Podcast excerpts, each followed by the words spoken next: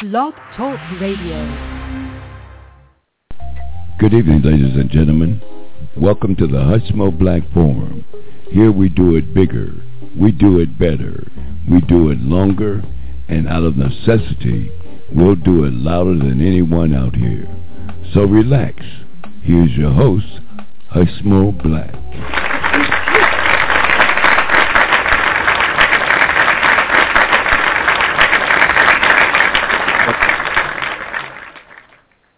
Got me, the Hushmo, driving this train this evening.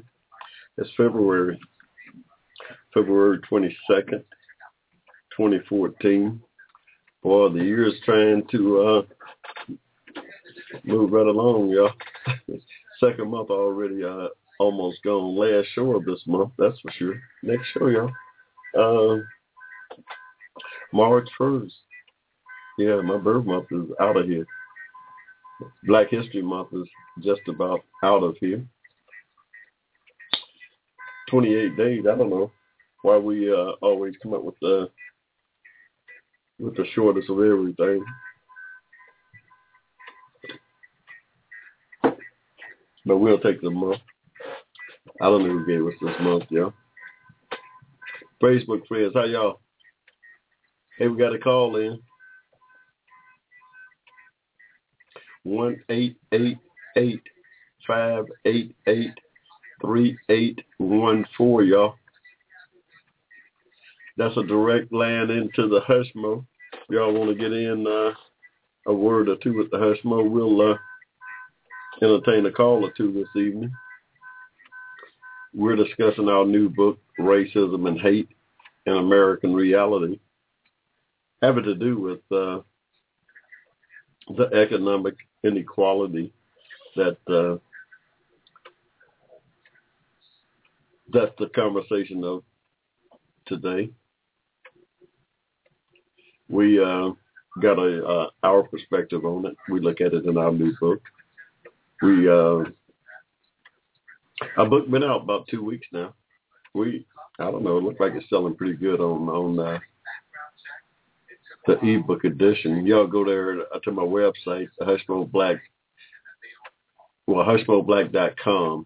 Go to HushmoBlack.com, and from there you can uh, pick up a copy of that thing, ebook three ninety nine, Racism and Hate in American Reality. It speaks to uh, the economic inequality that's uh, that's so prevalent today in the country we've got our own perspective on it. We think it has a lot to do with uh, racism, uh, the separate equal laws that existed in the country for some 90 years after the Civil War. We uh, highlight that and uh, um, make the case that uh, that had a profound effect on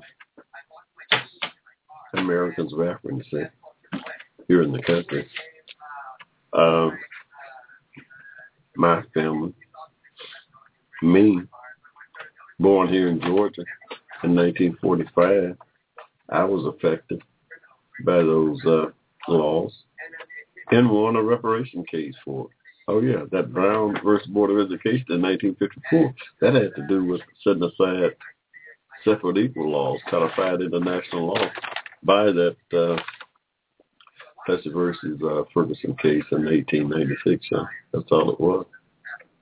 That thing, that thing uh, took uh, a lot of my people out of uh, out of uh, the society at large, throughout the workplace, the education places, the uh, public places for some 90 years. So we believe that uh, in our uh, research show that uh, we uh, won a case for a financial reparation back in 1954 when Brown overturned uh, when Brown overturned Plessy, set aside Plessy. All, all that uh, Thurgood Marshall and his legal team had to do at that time was petition the court petition the court for uh, financial reparation.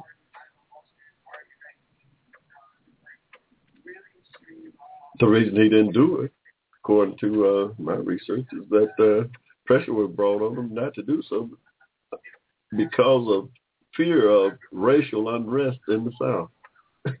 if you can believe that. Racial unrest continued in the South after 1954, unabated. Unabated, yeah. Yes, it did. So regardless of whether uh, uh, he petitioned the court for it then or not, uh, the violence continued right through uh, the 60s.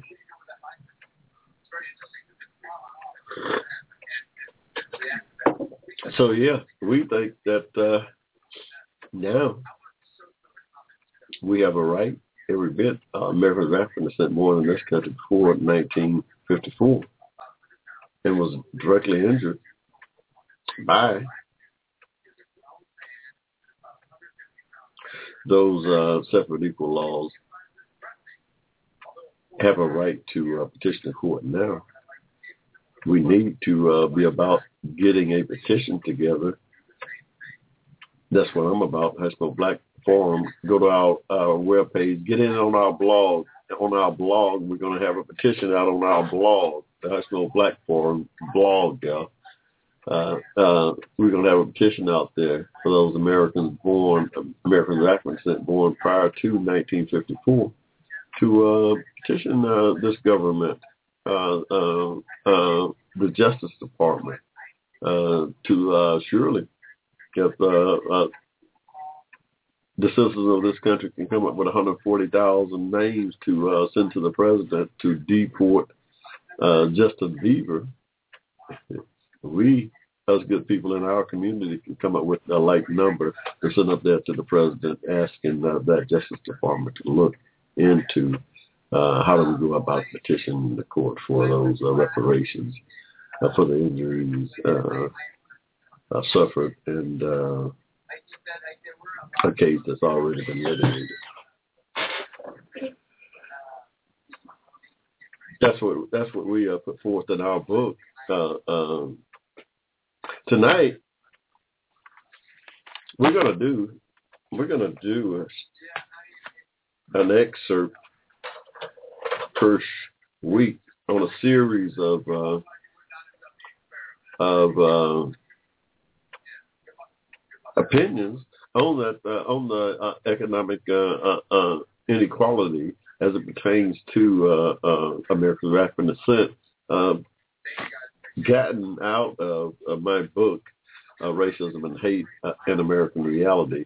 We're going to critique it. We're going to break down. We're going to take an excerpt every week, put it out out, out on our blog uh, for our blogsters to uh, uh, chime in on it. And uh, you all, my Facebook friends, check my blog out and get uh, uh, uh, uh, you know opinionated about it. Uh, I need some uh, uh, feedback and uh, see uh, uh, if not uh, what I'm talking about has some uh, relevancy uh, with respect to the income inequality that, or the economic inequality that the president and Marco Rubio is talking about. This economic inequality that everybody seems to be talking about. Uh, see if not my uh, two cent uh, worth of perspective is uh, have some merit into uh, the causes uh, of this uh, disparity and see if my uh, two cents worth of perspective has any validity in uh, resolving uh, this uh, divide. When in fact I uh, strongly advocate uh, for uh, financial reparations for some 15 to 20 million Americans African descent born prior to 1954 who was directly injured by the separate equal laws. Hey, y'all. It's about, uh, wow, 10 minutes after 7, y'all, on the ATL. Beautiful uh, weekend here, y'all. Yeah, we got a little golf in this week. Believe it or not, it was 70 degrees out there, y'all, Thursday. the husband was out on the golf course. I don't know. I don't know what the score was. Who asked that? Somebody in the peanut gallery. I used to play with a cousin of mine. He swept down that uh, there was no reason uh, to keep score in golf. That was he don't even know whether he put that little piece of that pencil in a little scorecard there on the uh, put put them out for him for every uh, golfer to go out there.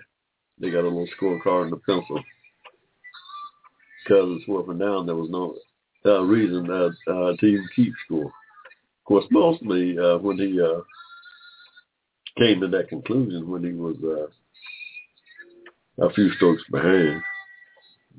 When, hey, when he was uh, a few strokes ahead, he uh, he could keep everybody score. He'd keep everybody score in his ears. as soon as he got a few strokes behind, he saw no reason for keeping score at all. So it's a matter of perspective. Is what this uh, economic uh, inequality is about. Really, when you get right down to it, how the reason why we can look at the same set of figures. We're gonna we're gonna get into uh, some of the uh,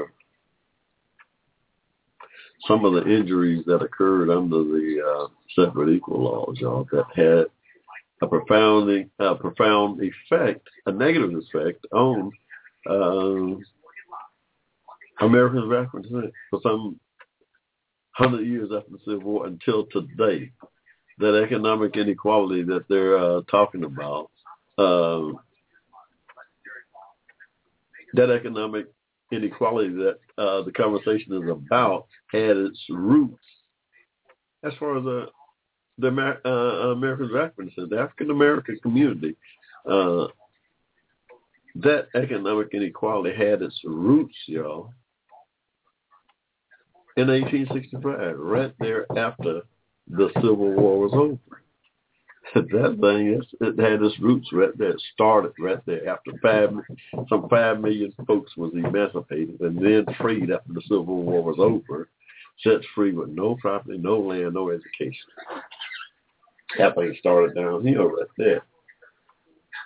Now, remember, prior to prior to the war here in Georgia, some 500,000 slaves had a value to the state of Georgia, some uh, over $315 million. It was more valuable than the land itself. That's the value of their labor. If you want to put a, what was that $300 million for? That was the value of their labor to the state of Georgia through taxes, through. That was the value. That's a value we can place. I can place on it because that's what was on the uh, the uh, uh, uh, uh, balance sheet there, uh, state of Georgia in 1860. Uh, the slave uh, had a value of 315 million dollars, a big number. That's primarily for their labor, so they could be they they slaves. They ain't got nothing else but their labor uh, as slaves, their property. They work more than the land itself. So after the war over, that value, that labor value, they did everything. They they occupied 95% of the skilled uh, labor jobs here in this state, my family. They occupied 95% of the skilled jobs here in the state of Georgia doing everything from agriculture, uh, the South, you know, picking cotton and planting cotton, but also building roads, bridges, railroads, uh, buildings, churches, whatever. My family here in Georgia did that. Did that. So they had all the skilled labor. 95% of the skilled positions occupied by my family and fellow slaves prior to the Civil War, yeah, we're talking about here. They occupied everything. Some 500,000 of uh, blacks was uh, freed here in this uh, state of Georgia in 1865. Uh, what happened to this $300 million worth of labor value? That is that is the crust of uh, my my argument. Yeah, this proper this human property here in Georgia, this human property, some five hundred thousand strong, had a labor value of $315 million in 1860 to the state of Georgia. That's what the labor value was worth. We placed that number there. These 500 people doing all the work. Hey, that labor, the labor part of that capitalism uh, uh, equation that included labor, the um, parts and, and services and stuff like that, getting it together. The labor, the labor was made up of the black slaves in, in, in the South we're talking about here. So that labor had a value. Now that value on that those five hundred thousand, we we're just dealing with this this state of Georgia because that's mostly what my family pretty much on my father's side, although my mother's family is from Alabama, so I could include those two states. Their history pretty much the same. History is pretty much the same. There are some differences we'll get into later, but pretty much their history parallels uh, each other. But here in Georgia, the 500,000 slaves had a value to the state of Georgia, some 350. Um, that information, by the way, comes from Reconstruction in Georgia by Miss Margaret, Miss uh,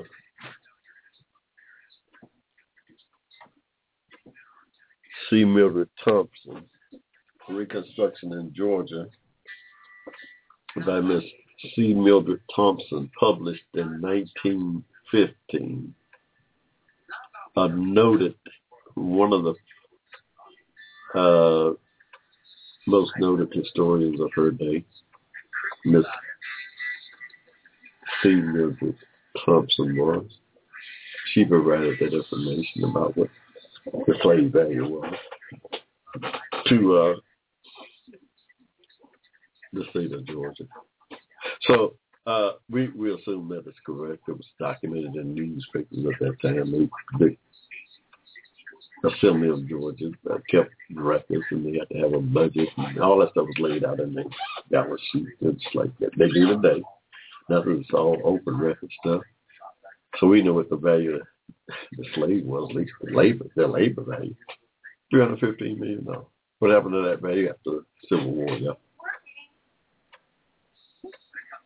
What happened to that value, that collective $300 million value that they had in their labor, their free labor and slave labor. They, they did all the work. They got a big time value. What happened to that value? That is that is the that is the uh, elephant in the room in my uh, in my estimation what happened to that $315 million value that the 500,000 slaves, including my ancestors, had in 1860 to the state government of Georgia? That value, that labor value that they had, what happened to it?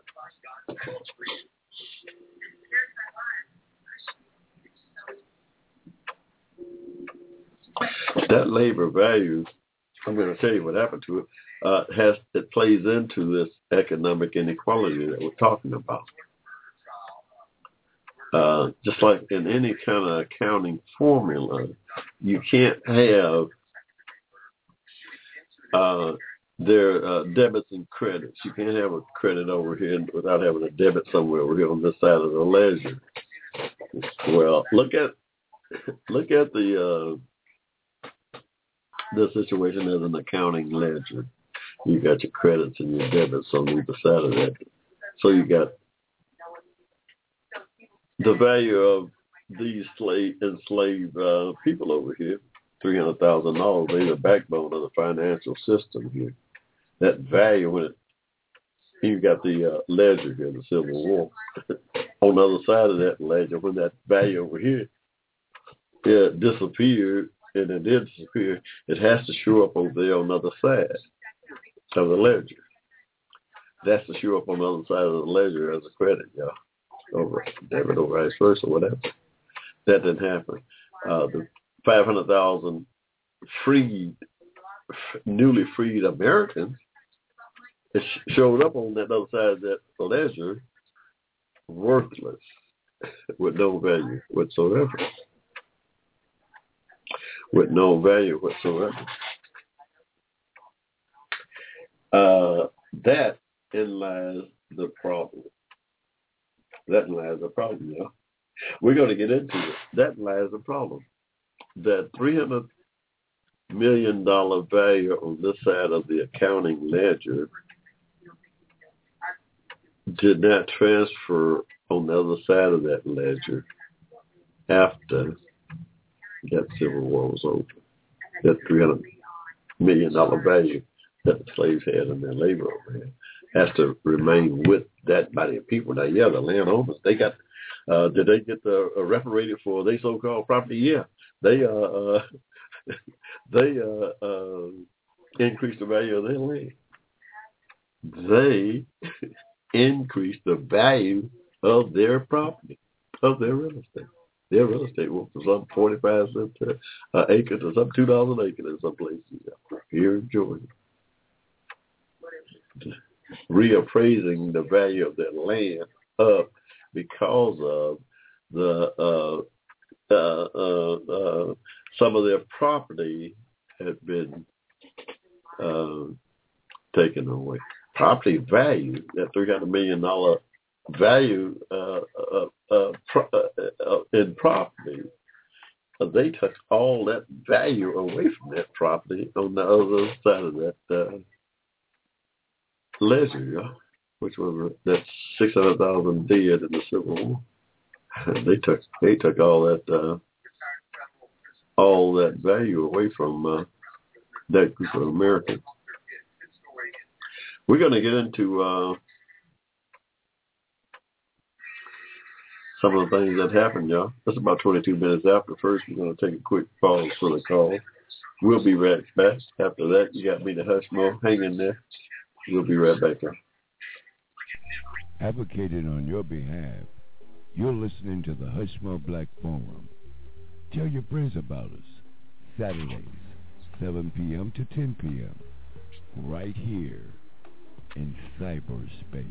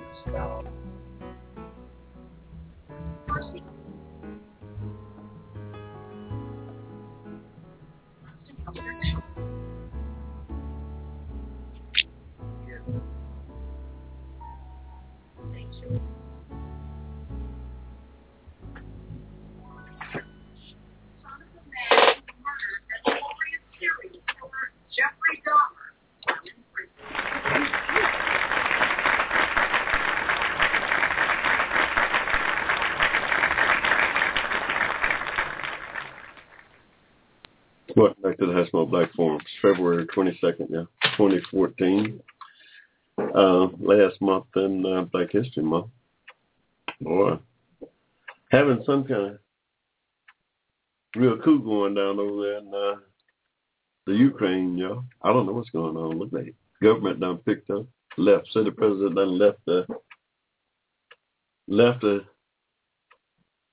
left the office there, left the government. he doesn't. The opposition is in control of the government. Look like over in Ukraine, yeah. I don't know what's going on. They having a coup over there or something. That had one. Same thing going on down in Caracas. Look like Venezuela. Worlds apart. Unrest all over the world, yeah. We don't know what's going on. I don't. We president got his hands full. He and then then he got as much problems he got in the rest of the world. He got uh, uh, that much with uh, his own uh, his own country, his own country, fighting as hard against them as uh, enemies around the world. Our own Congress is fighting as hard against this president as our foreign enemies. Yeah, that's a fact, and the shame, and the disgrace. our president is under the same attack uh, from our Congress that he is from our enemies. Now that just uh, uh, is crazy. That's just crazy, yeah. In my mind. In my mind.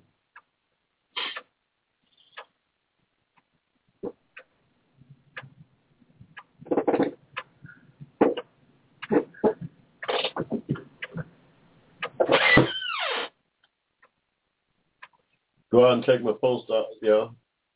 A second post in a series of posts dealing with the uh, economic inequality from my book. Go read my book if you really want to get in on uh, the conversation. Go get my book. It's three ninety nine. I I can't put the whole thing online, y'all. it took us about five years to research this book.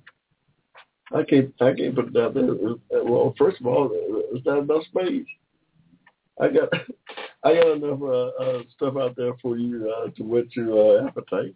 Go, go check it out. Go go to hushmoblack.com. Yeah. Follow the link to my blog page to get in on the conversation. See a recent uh, post. You'll see a recent post somewhere uh, up there on the right. Follow follow the link and get involved in the conversation, y'all. It's important. I'm telling your Facebook friends, get involved, get engaged, get engaged. That's what we do out here. We advocate for social justice on behalf of Americans of African descent, not because we don't love everybody. We try to tell everybody that right now. We love everybody. We just happen to be a part of that community who uh, sorely need uh, all the advocacy we can get our our community is in woeful economic shape compared to uh, the society at large. We make up some 13% of the society, but uh, we make up about 60% of the jail population. Y'all, something is something is something is wrong with that equation. Our economic status is woefully uh, out of balance with the uh, with the rest of uh, the society. That's what the, economic inequality is about in our community now. Remember, remember, before you start jumping up and down, we just talking about uh, my community, America's African descent now. We realize there's a lot of poor folks, more white poor uh, folks in the country than uh, uh, than blacks, because we're smaller uh, uh, percentage of uh, the masses. Y'all. That's that's a given. So we realize uh, there are other poor folks in the country. We're not uh, uh, spiting them. We just happen to be uh, advocating on behalf of this microcosm of uh, the society, this 13% over here, which we're a part of, which has suffered greatly and uniquely uh, under uh, the laws of uh, the country.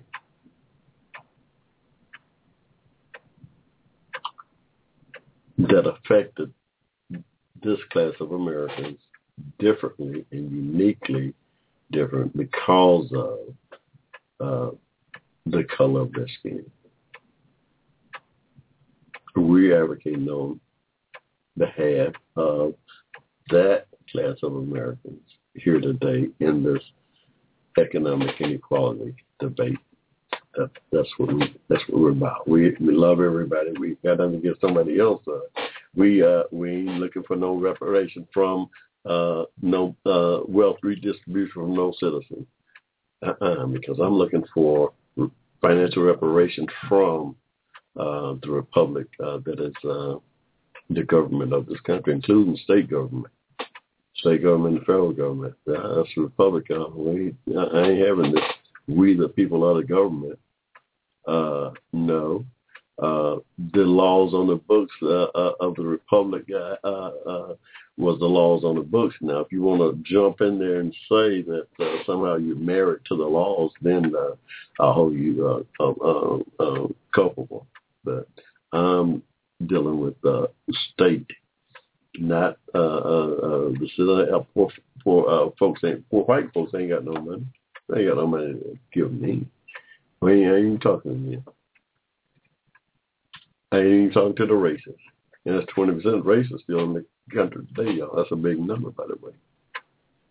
50, 60 million people don't like this president, railing against this president just because of his race. Now, that's a big number, y'all, and that's a fact. That's a fact. Railing against this president more so than our foreign enemies.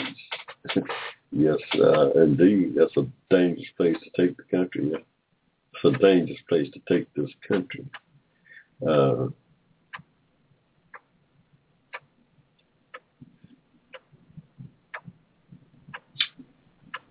So, of all the injustices that we point out in my book that affect this economic inequality that uh, we have here in the country today, none, perhaps none was more devastating than uh, this second uh, post that I'm uh, putting out, uh, that I put out uh, on my blog today. From my book, Racism and Hate, An American Reality, involving uh, this economic inequality debate that's uh, front and center uh, in the country today. This single act is perhaps the most devastating and longest lasting of all the injustices that occurred during the hundred years uh, after the Civil War. This this of uh, injustice. Yeah, yeah. Pick up my book because you uh, uh, um, may get lost in this conversation here because a lot of folks don't know anything about uh, what I'm about to uh, uh, talk about. Get my book. This is the story of the Southern Homestead Act of 1866. Today now, we're talking about 1866. What is that? 1866 from, uh, where we at here? 2014. Get your, get your calculators out, y'all. 2014, 1866 we're talking about eight uh, from ten. Let's see, that's uh, four, 148 years ago. 148 years ago, yeah. The story of the Southern Homestead Act of 1866. That one single. This one single story, perhaps, uh, was the most devastating of, and longest lasting of all of the injustices that affect our economic disparity in the country today. American Africans in my family. African American, no, I call yourself African Americans, all right. I refer to myself as an American of African descent. I, I'm uniquely uh, uh, indigenous to uh, the United States of America, simply because uh, my family has been there some seven, eight generations. My great great uh, granddaddy Dan Cameron uh, was born down in uh, Troup County, Georgia, in 1820, slave. His mother was born down in Troup County, and before it was a county, in uh, 1784, before uh, the Constitution. So I'm uniquely uh, indigenous to the United States of America. Uh, maybe not North American continent, no. My ancestors was drug over here on uh, in chains on on the slave ship, no doubt. But uh, as far as being indigenous to this country of uh, the United States of America, I am, and I am an American of African descent. I ain't no more, no less uh, me. Uh, so we got to get that behind us now. But uh, yeah, the Southern Homestead Act of 1866, y'all. Y'all get your get your pencils out and get your ears out because it's important. That was the beginning of uh, that was the beginning of uh, this economic disparity that's uh, so uh, so prevalent today in the society, especially among um, American Africans in that community. The Southern Homestead Act, y'all remember I told you here in Georgia, 500,000 slaves had a labor value. Their labor value to the state of Georgia is $315 million. 1860.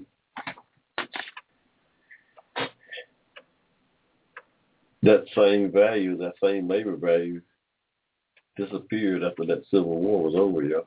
The big, uh, the big mystery. Here's uh, what went down here with the Southern Homestead Act during and after the Civil War. President Abraham Lincoln and the Republicans were in consultation with the various groups who was advocating for the overthrow of slavery, including several free black leaders like Frederick Douglass, like Sojourner Truth, and a host of other white abolitionist groups from the North. They were seeking answers to how best to deal with the five million Americans who were about to become free Americans, how best to assimilate these new free people into this free white society. How is that going to occur? Some people are talking about sending them back to Africa. Some about sending them here, sending them there, doing this, uh, uh, putting them back on the plantation. This is what they came up with through these consultations. Abraham Lincoln himself, he was that he wanted to know what are we going to do here. But remember, by then all kinds of forces was driving this civil war. Uh, there were some external powers driving the civil war at this time, by the way. However, one of the things that Frederick Douglass and a group of the abolitionists opposed to President Abraham Lincoln that needed to be satisfied in order to best help the newly freed people assimilate into the new society would be first, they needed three things. First, they had to be educated. They're 85, 90% of them was illiterate. They had to be educated. First thing you had to do. when you turn. Second, they had to have access to a certain amount of real estate to occupy, free of the former slave uh, holders. They had to have some real estate to occupy. Third, they had to have access to a certain amount of capital. A certain amount of capital. They had to have these three things in order to successfully assimilate into the greater society. Education, access to real estate, and a certain amount of capital. Remember, the capital value of this out of the accounting ledger, which was a civil war, $315 million. So the 500000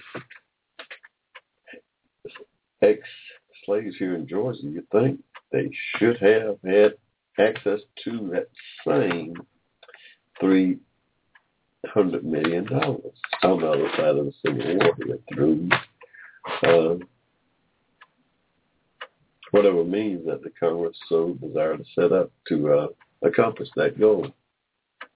They had to come up with yeah, they value, they worth, they net value had to remain three hundred million dollars at least for the group of five hundred thousand ex-slaves. That's my calculation looking at it from an accounting standpoint where you got credits and debits here. You got to keep that thing balanced, y'all. You got to keep it balanced. The $300 million disappeared on the other side of the accounting equation. That can't happen, but it did happen. Okay, here come Lincoln and the Republicans' solutions to all of these consultations that they've had with likes of Douglass and the other abolitionists. They come up with the Southern Homestead Act of 1866. This thing was all it did a lot of different things. They came up with a lot of things associated around it, including the Freedmen's Bureau. The Freedmen's Bureau. Oh yeah, they had a Freedmen's Bureau, this quasi-federal government agency set up to deal with the problems of the ex-slaves. The Freedmen's Bureau. Y'all heard of it. That thing was, that thing was, yeah, that thing was all inclusive, y'all. The Freedmen's Bureau set up to deal with the problems of the freedmen and uh, the Southern Homestead Act. Southern Homestead Act provided for the set aside of 46 million acres of property, of real estate. In five southern states, y'all. Y'all, yeah, anybody heard? Y'all heard of the 40 acres in the Meagle? Forget about it. It was there too. But let me, this is where the land is at right here.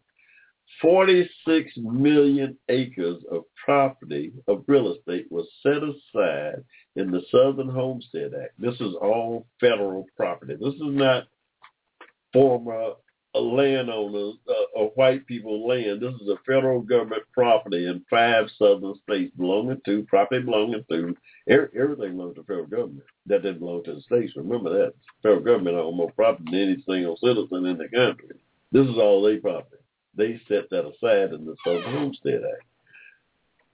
46 million acres to make it available primarily for the ex freed slave to provide some of that economic foothold that the abolitionists and Frederick Douglass had suggested prior to and during the Civil War.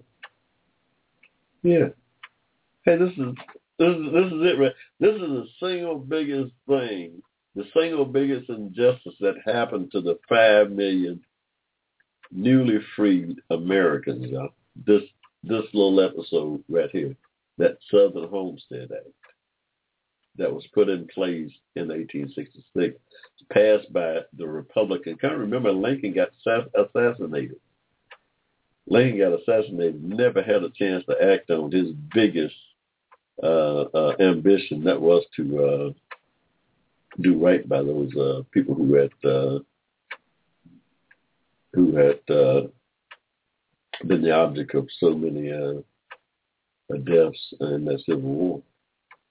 To do right by them, and he, the Republican Congress under him, got that Southern Homestead Act in, got the Freedmen's Bureau put in place.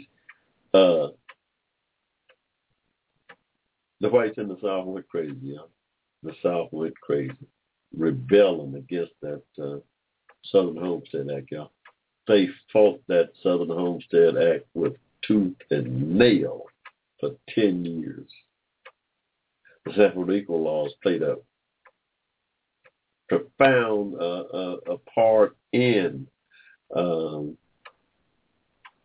not allowing the ex-slaves to acquire that 46 million acres. Yeah. That thing stayed on the books for 10 years, from 1866 until 1876. The Southern Homestead Act allocating some 46 million acres in Alabama, Mississippi, Florida, Louisiana, and Arkansas 43 million acres of that land was returned to the government after the uh, in 1876 unclaimed because of the separate equal laws because of the discrimination that prevented uh, the newly freed people from acquiring that property, which would have been a nucleus to set them up economically to better uh, assimilate uh, into the society and to retain some of the labor value that they had on this side of the accounting scale. On this side of the pre-Civil War um, counting scale there, yeah the $300 million here in Georgia. That value has to transfer over. It did not. That value would have transferred over if, in fact, that 46 million acres would have been given or allocated, much like the homestead. This is not a gift. You have to homestead that land. You have to live on it and work it and uh, uh, uh, make your living off of it. We had all the skills to do just that at that time, had we been allowed one of the other things they would have did, it would have took labor, cheap labor away from the landowners. They didn't want that to happen. They made sure that didn't happen. Thus, uh, the separate equal, the oppressive Jim Crow laws that popped up. They didn't want that. They saw that that didn't happen. Over the next 90 years after that Civil War, they took away uh, on purpose 14th Amendment rights protection of a mass of Americans. America's been African descent for 100 years. Now, uh, everybody's wondering what happened. Uh, why is there such an economic divide? This is the initial reason here. This southern homestead, the allocation of this 46 million acres, it has been uh, estimated that this 30 million uh, uh, uh acres of this 46 million could have sustained two and a half million blacks forever had they been allowed to occupy that land.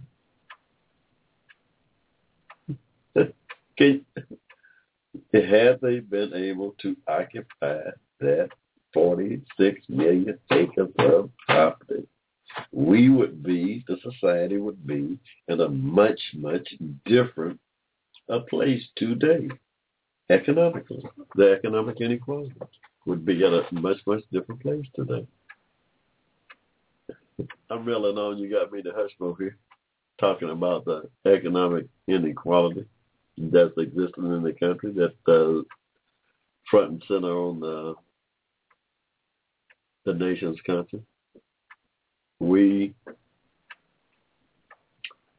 we got a perspective on it, you know. We got our own perspective on it. We think it's relevant. Y'all get my book, Racism and Hate and American Reality. Take a look and see if uh, what I say is relevant. And see if what I say is relevant to the conversation about uh, economic inequality and see if not uh, racism had a part to play in it. See if not a system of government that uh, was racist had a, a part in it. We reparation, by the way, is not a dirty word. Reparations is going to be good for everybody, y'all. not only for the poor blacks that, that was injured, but for the economy uh, as a whole. Oh yeah, they go uh, uh, reparation. Uh, that's gonna be good for the economy as, as a whole. Yeah. yeah. First, first thing first. Hey y'all.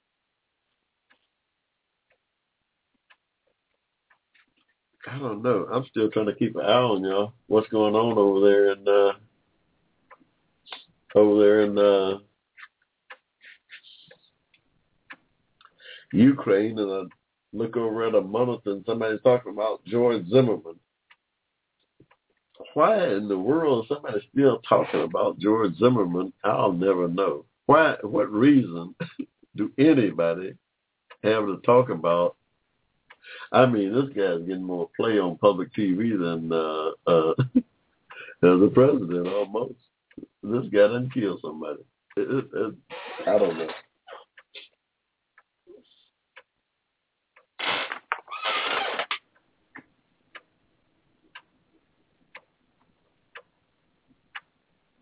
So over 10 years of the Southern Homestead Act stayed on the books, separate equal laws and the uh, oppressive uh, tactics of uh, uh, the government of the, of the uh, South uh, prevented uh, that land from being uh, distributed to or occupied by uh, the freed uh, slaves here. It's just a fact that uh, because they were not allowed to occupy that land they never, and uh, uh, the fact that the three hundred million dollars that the uh, labor was valued at prior to the Civil War disappeared into uh, this massive black hole. In this case, this massive white hole that uh, we never was able to recover economically from that point on. Because remember, in order to in order to uh,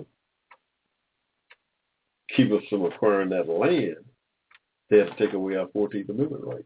They had to come up with these separate equal laws that deprived us of uh, accessing that freedom. Yeah, that's what happened. That's a fact. That, that's a fact. Yeah. We can look, read, read the book. I traced it out. Read uh, uh, uh, the Southern Homestead. Read uh, Michael Lanza. Yeah, Michael Lanza book on uh, if you want to know something about those 46 uh, a million acres. Read Agrarianism and Reconstruction Politics, the Southern Homestead Act by Michael L. Lanza. That's where I get uh, my research at from that little thing. I just opinionate on it. But yeah, go get that book.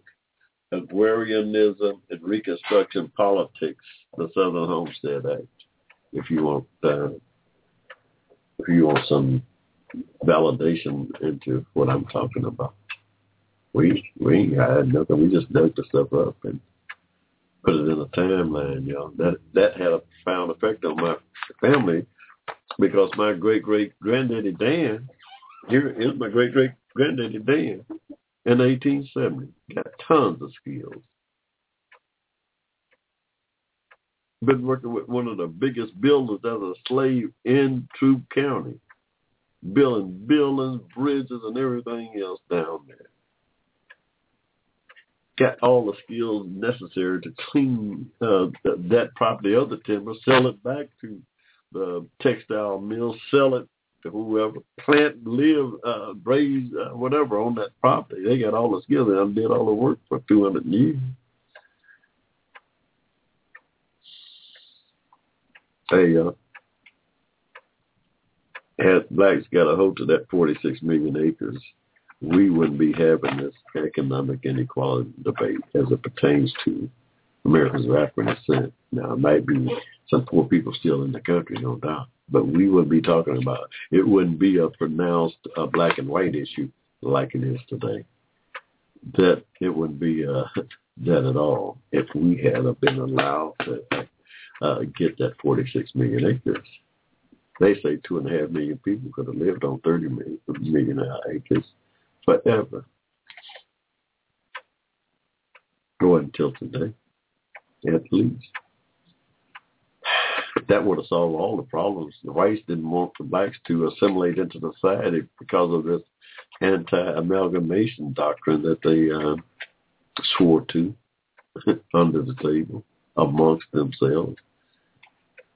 This anti-amalgamation doctrine that they swore to under the table uh, for fear of this miscegenation type of uh, arrangement. Uh, blacks somehow assimilated into the society. That's what it was all about. It's part of it. Racism, no doubt. That's just a fact. We ain't mad at nobody now. Oh, we just uh, point out a fact of history, a fact of reality. This American reality here. We can't keep calling us. Everybody's talking about the economic uh, inequality. There's a big economic equality throughout society, black and white. We just look at our, my community, part of this equation and uh, ascertain that yeah, there's a economic inequality. But there's also an economic inequality uh, suffered by a class of Americans that is uniquely different than the economic equality that exists over here. And those, uh, that class of Americans has already went through a uh, litigated period of uh, trials to uh, correct the inequality on their behalf, but was never, ever reparated for those injuries. We're here today uh, uh, demand that uh, uh, the government uh, uh, look into it we uh, demand that the government look into how is it that we go about petition it for uh, uh, for uh, a case already uh, that's been ruled. Uh, in 1954, yeah. Yeah, and that Brown thing, that Brown overturned Plessy. Plessy was devastating. Plessy had his arms out, had his tentacles uh, um, on uh, our inability to achieve uh, throughout the society. Yeah, especially that took us pretty much out of uh, our society throughout, economically, socially, mentally, any other kind of way you can think of. Hey, uh, it's about uh, Wow, eight o'clock, y'all, straight up and down in the ATM. All time flies when you're having fun, as they say. As they say. That 46 million acres, yeah.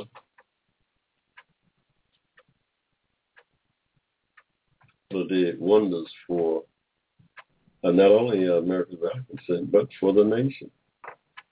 Can you imagine that? You got uh, five million people with their own property, uh, doing their own thing, uh, setting up their own uh, businesses in such a way that uh, uh, and out of uh, out of white society pretty much. I mean, they, my family would have ran. my family would have ran to get that property, y'all, from the Troup County. Property, by the way, y'all, the story. We ain't told the story yet. Oh, no, we ain't told all the story. This is just one part of it. We're just getting into it. Now, remember, I said that this is, this is uh, the single most devastating uh, injury that occurred, and that occurred right off the bat. over a 10-year period from 1866 to 1876. This was a, a single most devastating blow from then. It got uh, uh, uh, it, there was a lot of injustices added on because remember, in order to take away that land, they had to take away our 14th Amendment protection, and they did that. That happened. In order to take away the land, the 46 million acres, they had to uh, suppress our 14th Amendment rights, and that that's exactly what happened. 43 million of that, 43 million acres of that property went back to the federal government. Property, uh, which, by the way, was later gobbled up by northern industrialists and other capitalists in the South who robbed uh, uh, the property of uh, the timber, made be, uh, billions of dollars off of it. made billions of dollars off of it. Yeah. So the denial, uh, the denial of this real estate to some 5 million Americans of African descent, which has been estimated could have supported two and a half million people.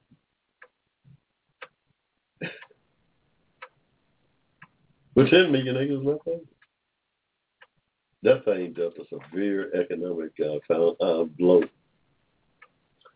Dealt a severe blow to the economic foundation that uh, was necessary for the newly freed people to assimilate on a somewhat more equal basis into the rest of the free uh, society. Uh, administration's denial of access to real estate plays a large role in the economic inequality that exists in the country today. That initial denial of access to real estate plays a large role in the economic inequality that exists in the country today. That Southern Homestead Act, setting aside 46 million acres of land that was denied uh, uh, the newly freed Americans, play a large role in the economic inequality today. That's a fact, yeah. A little known black history fact for Black History Month, y'all. Welcome to the Hushmo Black Forum. y'all got to go back and get this. Y'all got to go back and pull the show down because that was the end of uh, a series of uh, blogs that were posted on my blog dealing with the economic inequality in the country, y'all. The first, this is the second. It was on the 46 million acres that was set aside for the newly freed slaves in the Southern Homestead Act of 1866. That thing devastated us coming out the chute after slavery there. Uh, I contend that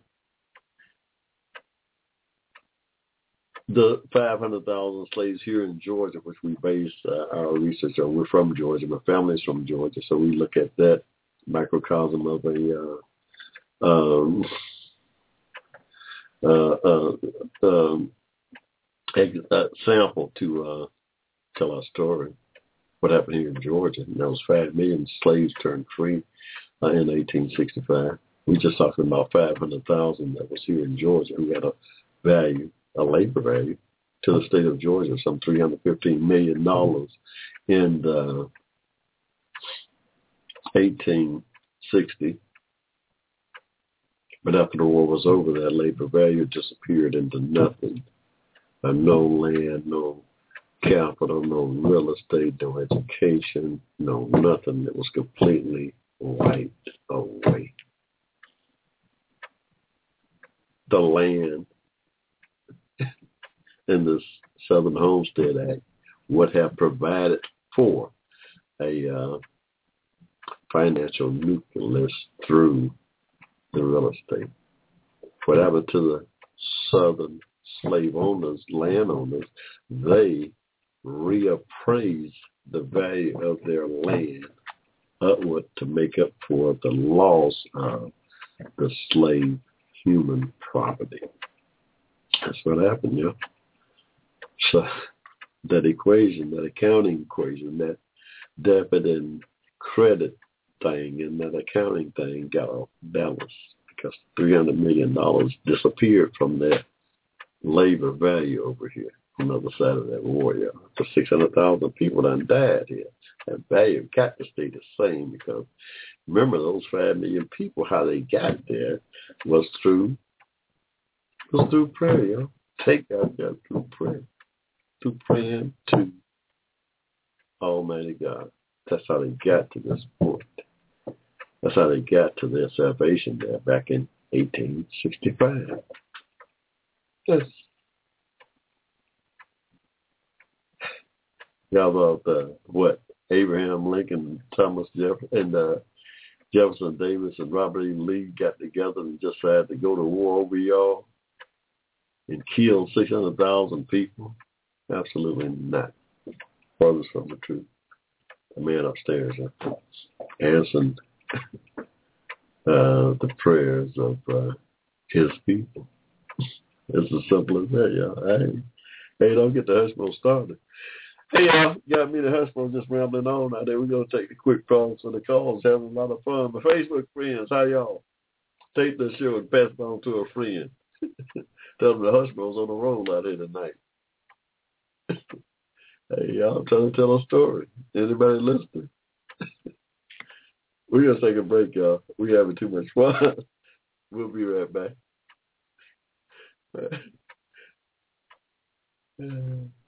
we having too much fun out here, y'all. y'all hanging out. We're going to be right back. Advocating on your behalf, you're listening to the Hushmo Black Forum. Tell your friends about us.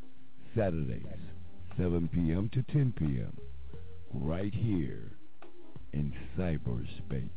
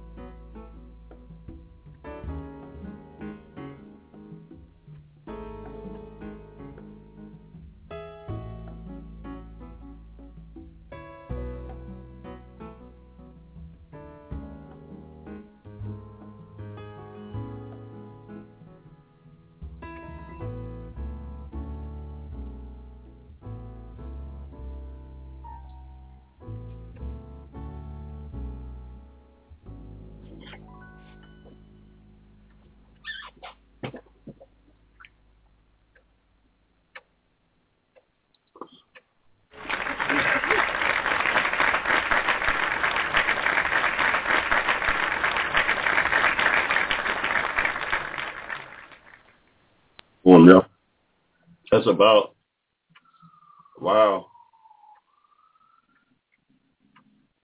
Thirteen minutes after eight, y'all. In the ATL. I got a mouthful of chocolate, y'all. I got a mouthful of chocolate. Somebody had some chocolate in there. Still left over for Valentine's Day.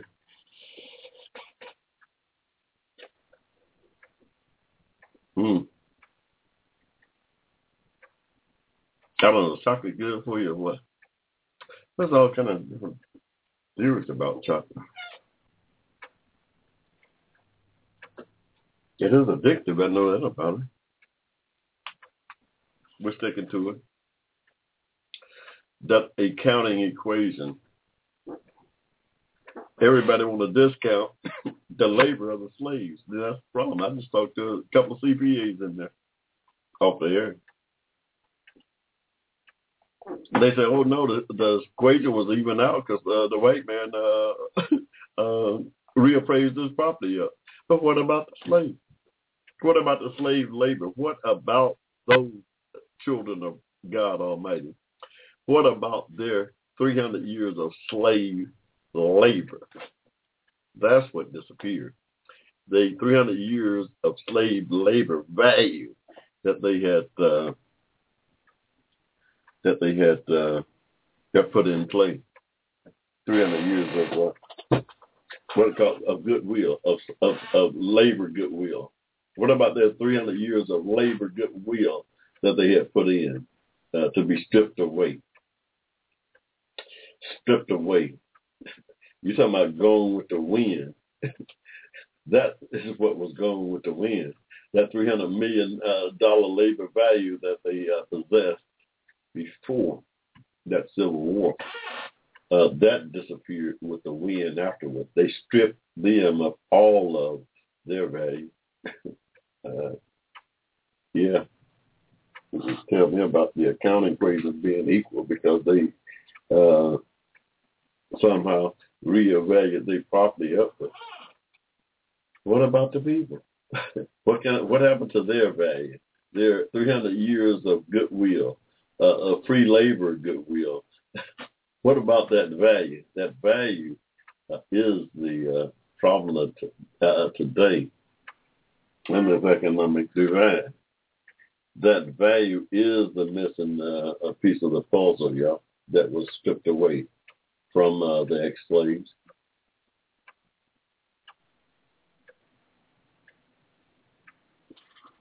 You follow that thing on down, you'll find that uh, what I say makes sense. How you follow that thing, uh, you'll find that what I say make all the sense in the world, you know, on all kinds of different levels, from moral to legal to uh, just plain old right, human right. You follow that thing and you'll see that what I say make all the sense in the world, y'all. Hey, that's Hushmo's argument, y'all, and he gonna stick with it while I'm out here in this space. While I'm, we gonna make our argument and stick with it, y'all. Read my book, Racism and Hate, y'all. A great, great read. Everybody, it ain't just a black book. It's for the citizens of America, y'all. It's for my fellow American citizens. Everybody could uh, learn something from this book. This ain't no hate book. This is about history. About uh, the economic inequality. What happened? How it happened? What What are the remedies for it? yeah, we need to follow me, y'all, every week. This was my second installment dealing with the initial and the most devastating injustices that occurred uh, in those uh, years after the Civil War when uh, we went through this political purgatory, as I like to refer to it as, this political purgatory where uh, our 14th Amendment rights uh, were uh, severely uh, uh, hampered, uh, causing uh, economic calamity within our community for the 90 years that it was in place and did damage that still uh, that still uh,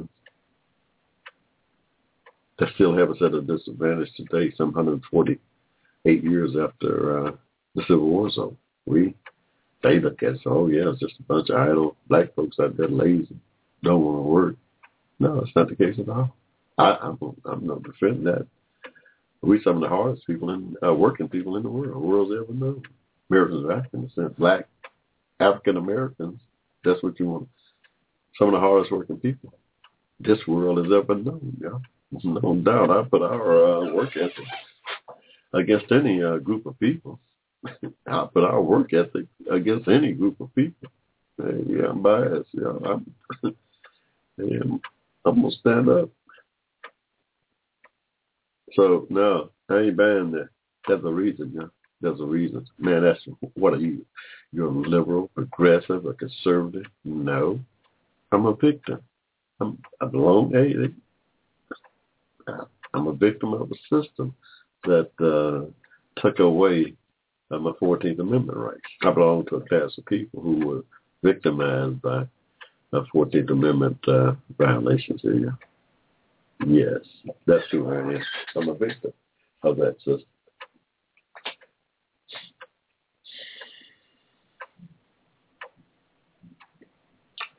So good, y'all. We're gonna. hey, that's just the first hour. We're gonna. Uh, what else is in the news, y'all? The Braves. I'm looking forward to. Uh, I'm looking forward to the uh, baseball season here, y'all. oh yeah, we're gonna we're gonna have a heck of a team. Uh, we are we paying everybody. We done paid uh, uh, uh, our shortstop, Sim, uh, Simmons. We done paid that boy fifty eight million dollars. We spending money like a drunk sailor. hey, the Atlanta Braves spending money like a drunk sailor, y'all. We must think we the Yankees or somebody spending money like we spending. Everybody making big bucks. Everybody making a big buck on that team today. Ain't a, ain't nobody on that team making under six million dollars a year. Nobody. That's a big payroll, yeah. That's a big, big payroll. We got a big.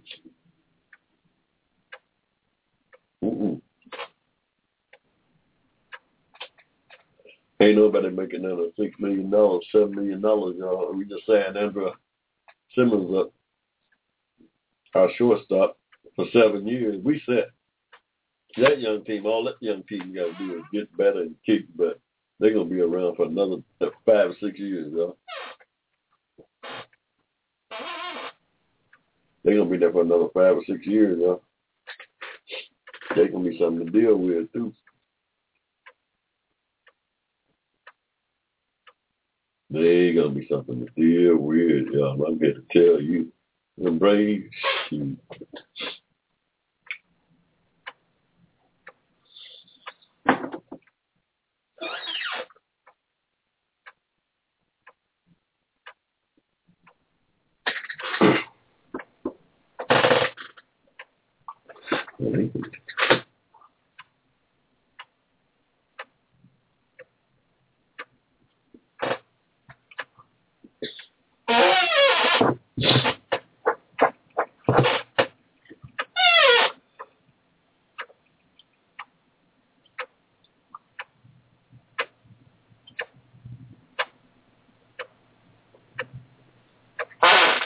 Hey, uh,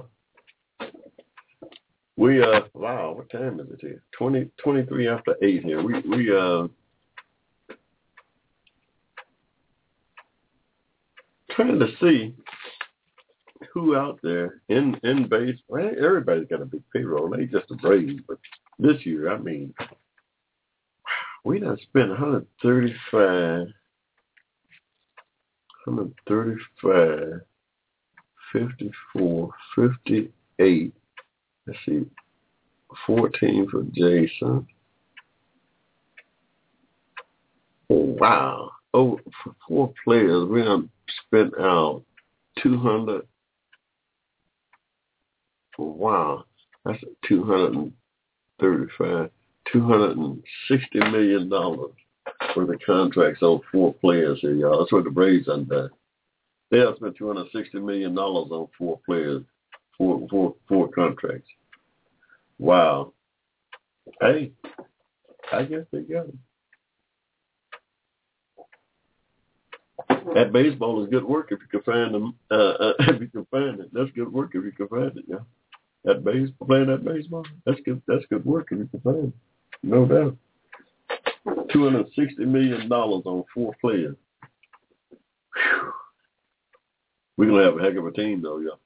Oh yeah, we're gonna have a juggernaut and we're gonna need it because we're gonna need it because there's some bad boys out there. We need to jump on them like we did this year. Go off on about a 12 game winning streak. Don't look back. That's what we did last year. We went on about a 12 game winning streak and then look back. When we came up for air, we was 14 games out. Folks didn't know what hit, uh, hit them. Watch, the Nationals didn't know what hit them. Before they knew it, they was 15 back before the All-Star break and was sucking wind. From that point on, y'all, we put our foot down. Had a great, great season. Uh, disappointing preseason, but uh, a postseason. But uh, that that season, that that's what I like about baseball because I like to follow the season. You don't know what's going to happen. The, the whole season is uh, relevant. That whole season is uh, relevant. You got to play that 162 games, and uh, normally the best, the best, the best teams are going to win that thing. Normally, now we, I, I think we may have got shortchanged. Here. I think we may have got shortchanged. Y'all. That's just what I say now because remember I'm presidency. oh, absolutely. We we we presidents, y'all, because we we uh we're homer we're homer but yeah, we uh they're looking forward to baseball season. It started. I was trying to get some info on the Braves, trying to see what uh trying to hit my uh hit the internet up real quick and see if there's any news. They should have a they they next week should they be having a, a preseason game. The door they're talking about going out now sometime spring training. I ain't no, that's why I ain't got no money for that no more. No, we retired, you know, trying to write books and selling books at the trunk. we we we can't we we gonna get down there though, yeah. We gonna we gonna break off something. We gonna we're gonna find a way to get down there one of these years of spring training. Y'all go out there and buy and buy my book. And uh, the Hushmo will be down there next year. Y'all go out there and buy my book. Hey, my Facebook friends, what's up? Tell a friend. HushmoBlack.com. Go to my site.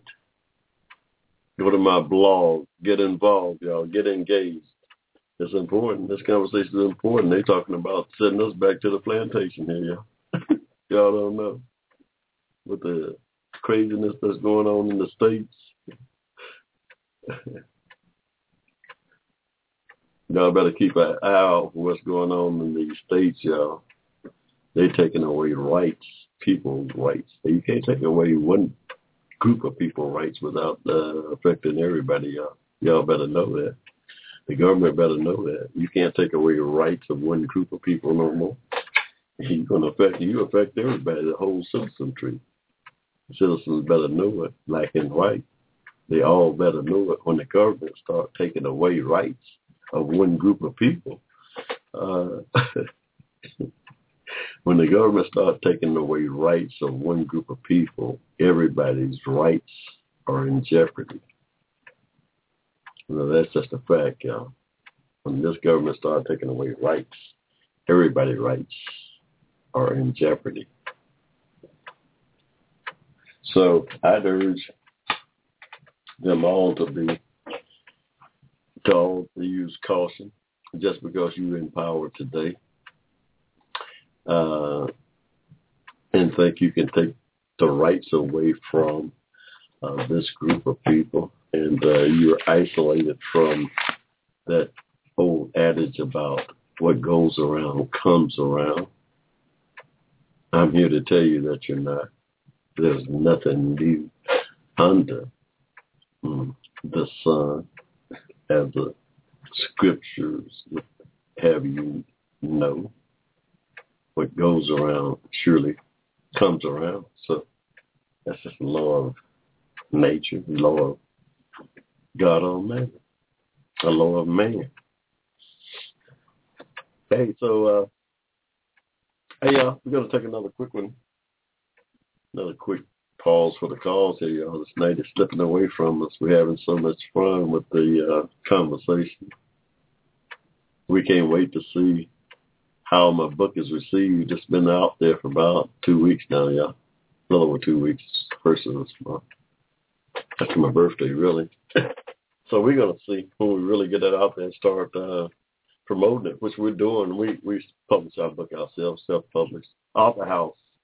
If y'all want to write the book, go to AuthorHouse.com. Tell them the Hushmo recommended you. hey, Hushmo get a break on that too, y'all. Y'all interested in writing the book? Use my name as a reference. At AuthorHouse.com. Check my book for my for the proper author's name. Hey, hey, uh, we gotta take another quick one for the uh, call, and y'all, we'll be right back. You got me the Hushmo, y'all. Hang in there. Advocating on your behalf, you're listening to the Hushmo Black Forum. Tell your friends about us. Saturdays, 7 p.m. to 10 p.m. Right here in cyberspace.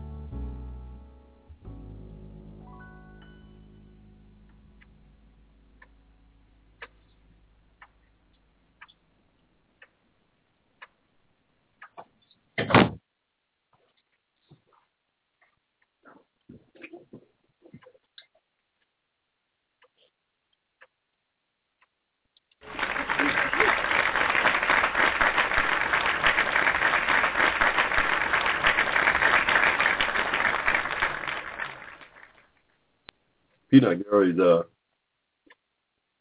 all over the place trying to figure out how to come up with this accounting equation. Come up with an accounting equation because people discounted 300 years of free labor of the, of the slaves. They they throwing that thing out the window, and that's pretty much what happened. Everybody failed to uh, honor value in that 300 years of slavery.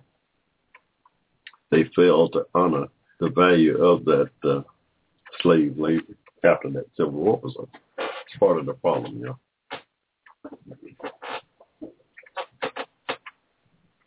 A big part of the problem. I say.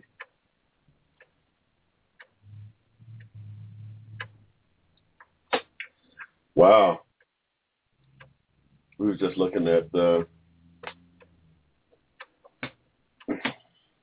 the turmoil that's flared up over there in the Ukraine. Uh, Russian president president had to call uh, Putin today. The president called the Russian president Putin today, uh, trying to uh, come to some kind of understanding about what in the world's going on over there. People dying in the street. People are dying in the street over there, and uh, look like uh, that thing is out of control. Said something about the government. The president over there done left the Capitol. He done left the building to the to the. He done left the building to the uh, opposition. Opposition in the whole news conference where the president used to be. He gone. We don't know what's, who's in charge right now. I don't think nobody know anything about who's in charge. That thing doesn't. That thing is serious, know. Oh, it's going to dominate the. uh It's to dominate the uh morning show. That thing's going to dominate the morning show, y'all. It's to.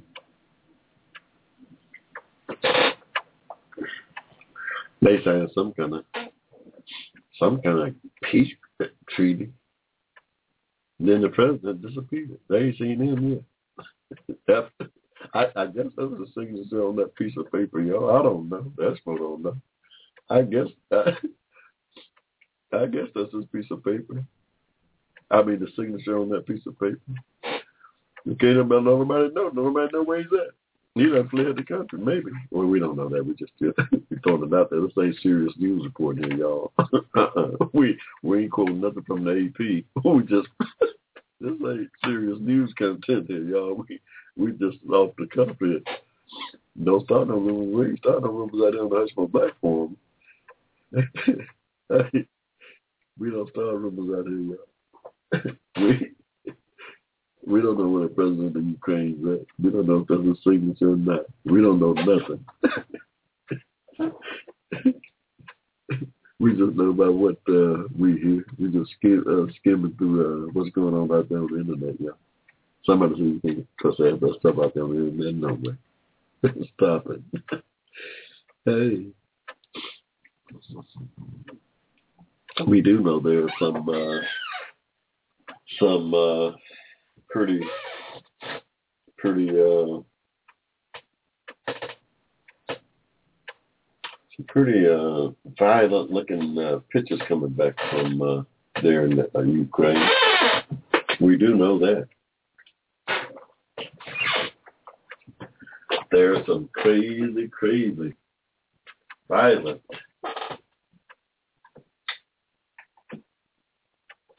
images coming back from uh, the Ukraine, yeah, this evening. It's uh, looked like has the making of a world uh, crisis. There's a world crisis, no doubt.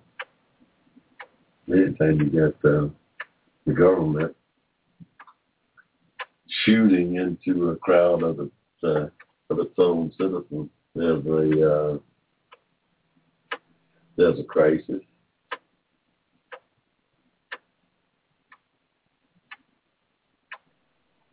There's a crisis, yeah. Anytime you got that uh, scenario. Venus Williams wins Dubai title for third time. Congratulations, Miss Venus Williams, y'all. She got the job done. Venus 33, y'all, still playing like a teenager. Still winning stuff. She won Dubai, y'all. That's trending on the for the third time. Check out what Miss Venus Williams is doing. Yeah. 45th career WTA title at 33. Wow. Go Venus. But the old system has done, y'all, is nothing short of miracle. She decked out too in this, the outfit she got on. Oh, you know, she designed her own clothes. Venus got money, yeah. This ain't no uh, Venus got money here. Oh, I got to like this. Mm-hmm. I got to like it.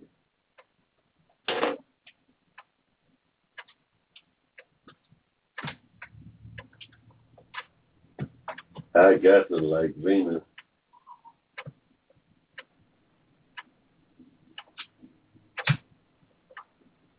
Mm-hmm.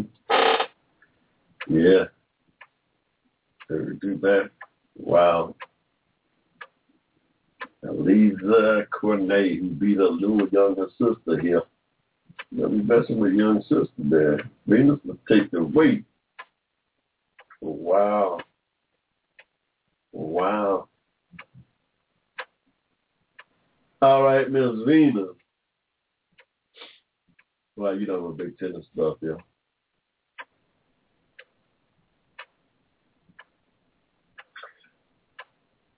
You know, I'm a big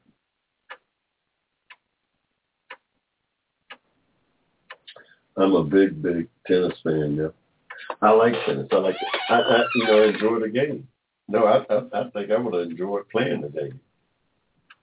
Had I, you know, got into it at a young age, I believe I would have been I believe I would excelled at the game of tennis because I uh, really enjoy uh, that game, and uh, I enjoy watching it now.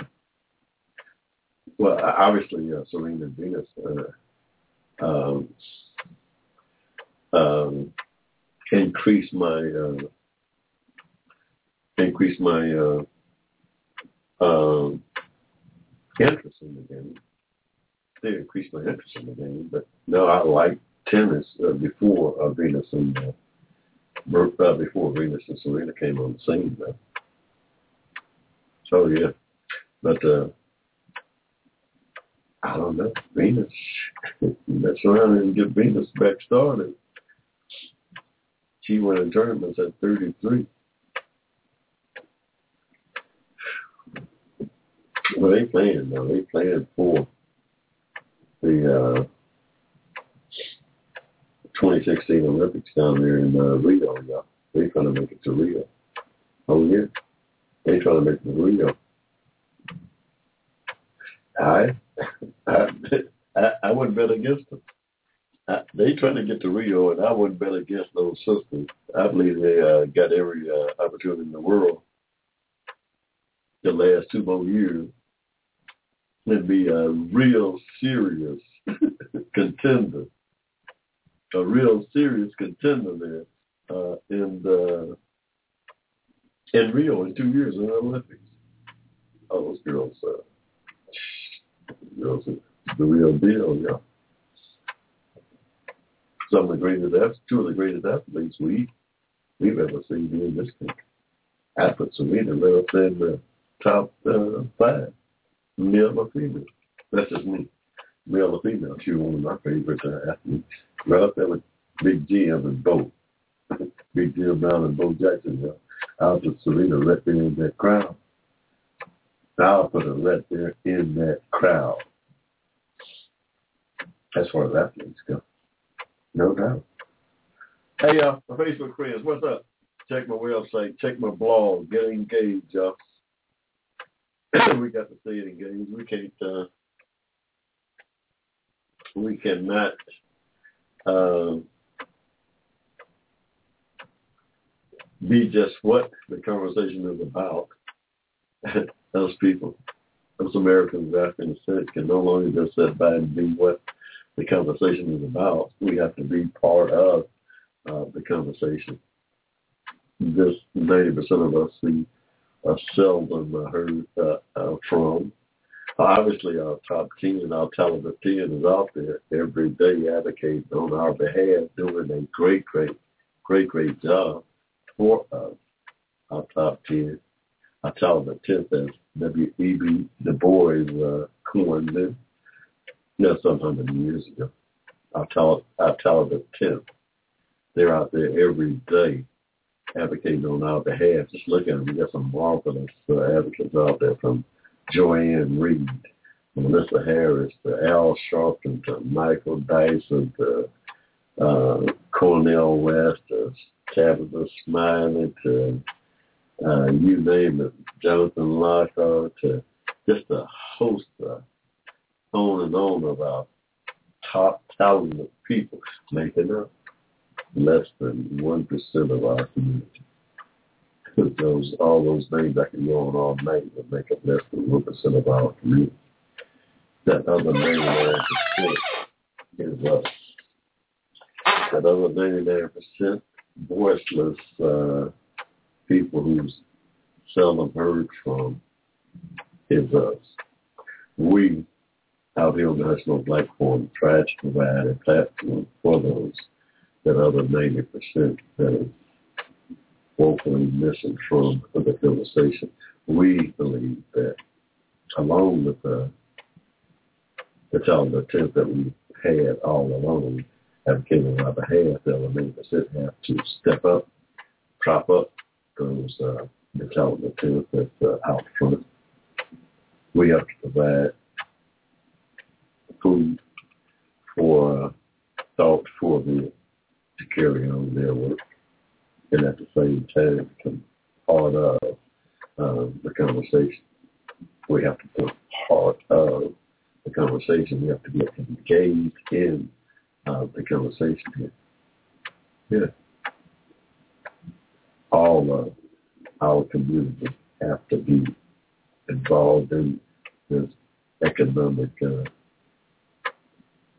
equality struggle we we all have to get engaged in lifting this economic uh, uh, cross, if you will, and carrying the burden of this economic uh, cross forward. We all have to uh, chip in carry that cross. So we all.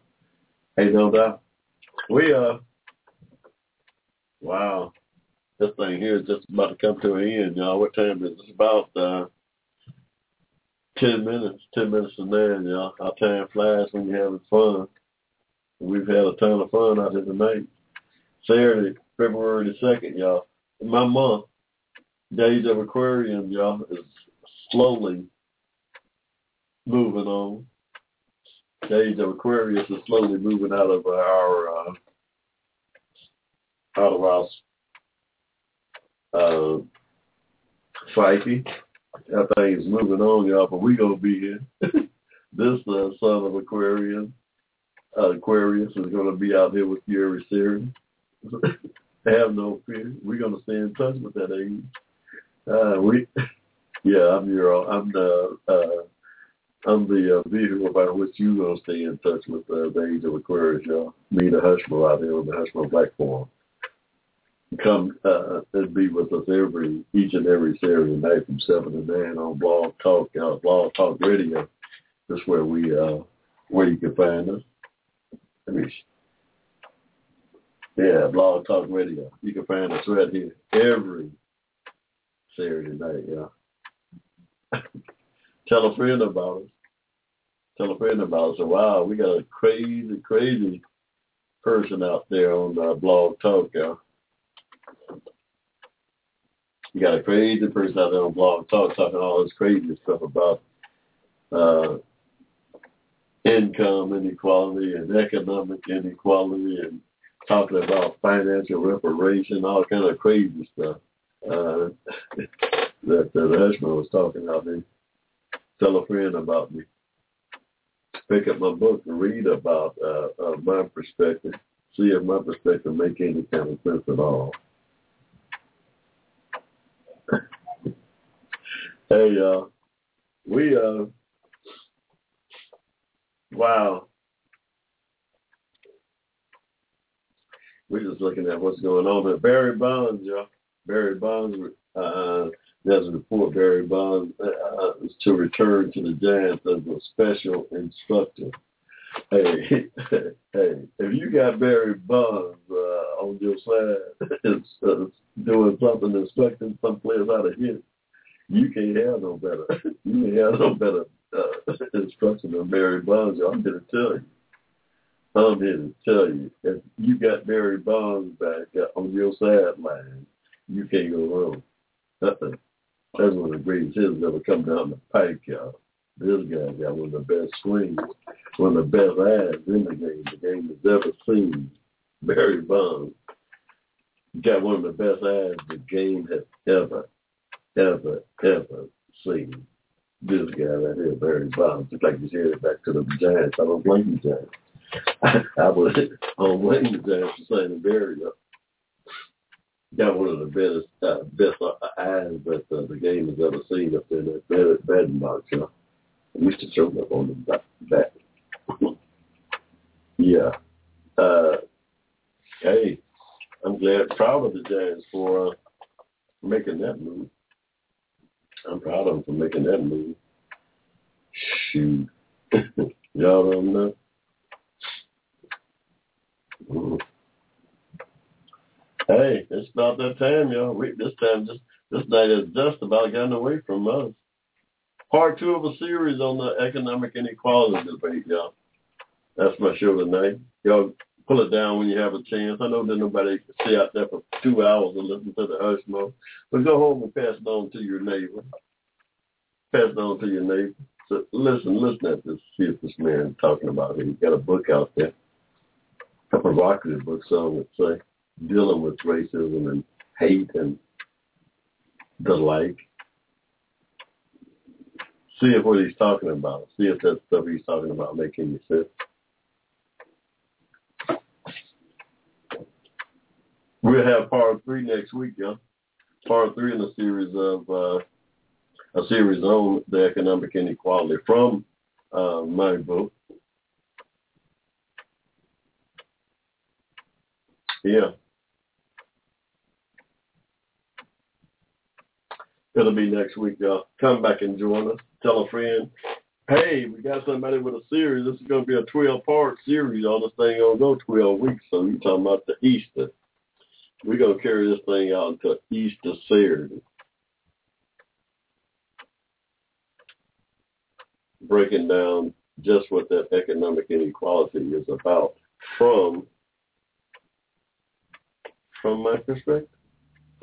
hey, Hey, that's all we can do, y'all. We're going to break this thing down from my perspective. That's what we're writing about. We'll see. We'll let the people, those who write, uh, read my stuff and uh, engage in conversation with me, uh, decide whether or not what I say and what I write about is uh, um, a fact. It's part of uh, what I write about is indeed part of the problem. And, and uh, my remedy is uh, indeed uh, part of the solution. The really that I highlight, uh, uh, including uh, reparation.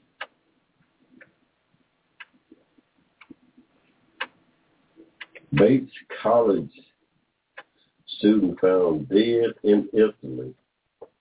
Something's wrong with Italy. Where, where all these college kids going to Italy uh, to get into some kind of crazy uh, situation with the one girl uh, went over and got involved in this murder trial, and uh, that's still going on. There's another girl from Bates College. And I came from missing over in Italy, y'all. Hey, it's traveling ain't no joke. Be careful out there, young folks. Be careful out there. That stuff ain't no joke. Back here in a safe environment. Hey, y'all. This thing is coming up to a close here. Four more minutes. That's going to about do it for the hospital. So next Saturday, March 1st, y'all. March 1st, our next show. we're going to continue the series uh, on this economic inequality that uh, the country finds itself in today from my book, Racism and Hate. And of course, uh, we'll be updating you on uh, other current news affecting our community. Uh, this thing got so uh, involved that they, I was going to spend a whole two hours just about on this economic inequality thing. This thing is big, yeah. The forces are railing against it is just as big. so we we have to stay on the uh, on the lookout. We have to stay on the offensive. Uh, we have to tap all of our uh, positions and attitudes. We have to tie all that stuff together and move this thing forward. Uh, uh, this economic inequality uh, uh, thing that we find ourselves in to dig ourselves out of it. All of us, all of our uh, different opinions and stuff have to be tied into one um, one goal, and that is to lift up uh, the community economically by uh, all means. By all means. So that's that's that's my uh, take on the thing. Hey y'all, it's been a plum pleasing pleasure uh, being with y'all this evening out on the Hushmo Black Forum or Facebook friends. Uh, give me a shout out. Follow my blog, like my blog page, stay engaged. Let the Hushmo know uh, if what uh, uh, uh, what he says or his perspective is uh, relevant or or not relevant. Let me know. Give me some feedback. Read my book. Pick the book up. Three ninety nine for the e edition. It's accessible, affordable. Uh, read it. Opinionate on it. Hey, get engaged. It's gonna do it for the Hushmo here tonight, y'all. We're gonna bring this thing to a close and look forward to seeing y'all back here next Saturday, March 1st, same time, over Blog Talk. Blog Talk Radio, y'all. That's where you find us at. Great, great media for getting your word out. Until next week, y'all. That's going to do it for the Hushmo. Y'all uh, be careful and good the rest of this uh, uh, evening, y'all. Until next week, ciao. The Hushmo Black Forum advocated on your behalf by covering news and events affecting the African American community. Check us out at the Hushmo Black Forum, www.blogtalkradio.com.